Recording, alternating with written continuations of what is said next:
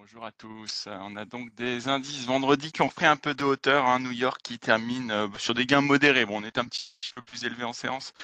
Nasdaq était, était Dow Jones était à plus 0,6. Euh, euh, on a une tendance qui, se, qui se poursuit hein, quand même, même si effectivement on a eu des indicateurs avancés, notamment ceux, du Conference Board qui en recul pour le huitième mois consécutif, qui laisse anticiper malheureusement une possible récession dans les mois à venir aux États-Unis. On a également les ventes de logements anciens qui ont diminué pour un, neuvième mois consécutif en octobre de 5,9% sur le rythme annualisé. Alors on a, on a effectivement toutes ces données confirment le scénario d'un ralentissement euh, des US et un scepticisme grandissant quand même quant à la capacité de la Fed d'orchestrer un atterrissage en douleur, en douceur, pardon.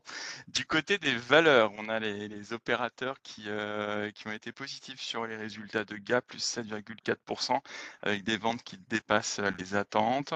On a Footlocker qui est bien orienté et pourtant qui revoit, qui revoit à la hausse ses prévisions annuelles. Le groupe est en hausse depuis 8,5% et on a également General Motors qui était en hausse de 3% suite à une réunion d'investisseurs.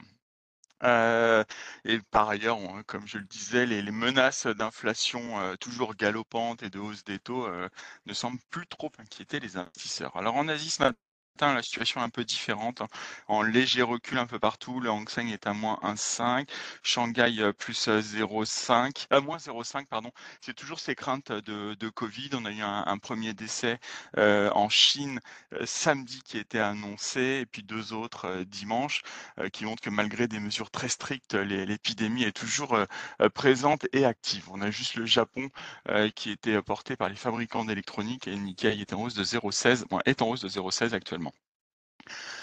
Vendredi, côté des indices européens, euh, environ un peu plus de 1% de hausse, tant pour le CAC que pour euh, le DAX.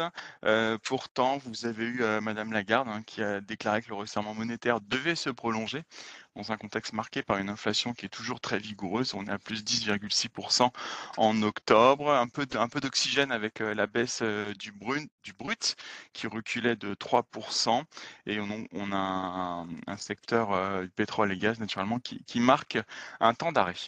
Côté des publications des sociétés européennes, il n'y a pas grand-chose. Hein. On a juste AXA qui propose d'augmenter ses salariés de 4,2% pour l'exercice en cours. Publication de Valurec, un petit peu décevant. On a un, EBE e qui est au, en dessous des attentes à 198 millions d'euros, là où le consensus était à 232.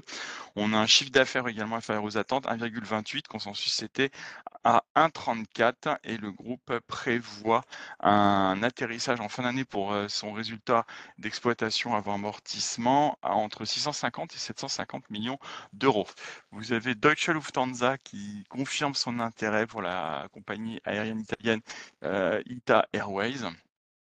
Euh, enfin, vous avez l'ensemble du secteur euh, bancaire euh, suédois qui est un peu malmené parce que vous, le, le Nordea ou Handelsbanken sont très liés au marché de l'immobilier en Suède. Et là, vous avez un marché qui est en train de se contracter en termes de prix, en moins 3% encore au mois d'octobre, ce qui fait un, un, creux à moins 14% depuis le début d'année. Et c'est tout pour les grandes valeurs. Nantes pour les mid and small Je vais vous parler de Carmat, qui annonce une première vente en Allemagne pour la nouvelle version Dyson, son cœur artificiel. La société précise que les implantations vont continuer de manière graduelle en lien avec le rythme de reconstitution des stocks. Et euh, ensuite, je vais vous parler de CS Group, euh, la société qui travaille dans les systèmes d'information et de communication, notamment dans le secteur de la défense et de l'aérospatiale. La société annonce l'acquisition de la totalité Space, une société qui compte 270 collaborateurs en Europe et au Royaume-Uni, pour un chiffre d'affaires de l'ordre de 28 millions d'euros. Le prix de cette acquisition est de 11,5 millions d'euros.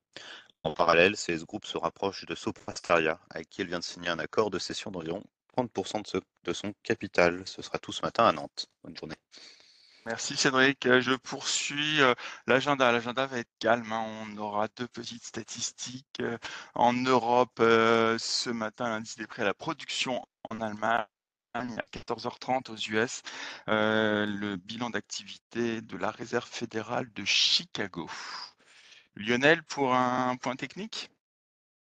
Oui, bonjour. L'enseignement de la semaine dernière sur les marchés européens Jeudi, c'était la préservation de, la moyenne mobile 10 jours haussière. Donc c'est ça qu'on surveille à court terme. Euh, et aujourd'hui, elle devrait passer vers 6575 environ, qui correspond aussi à la plus basse clôture de la semaine dernière sur le, sur le CAC. Donc c'est ce niveau-là support, qui est dorénavant pas très très loin, euh, qu'on surveille. Termes de résistance, euh, toujours la même chose, résistance moyen terme vers 6750. En pro-ouverture ce matin, on se situe en très léger repli par rapport à la clôture de vendredi vers 6620. Bonne séance. bonne séance à tous. Bonne journée.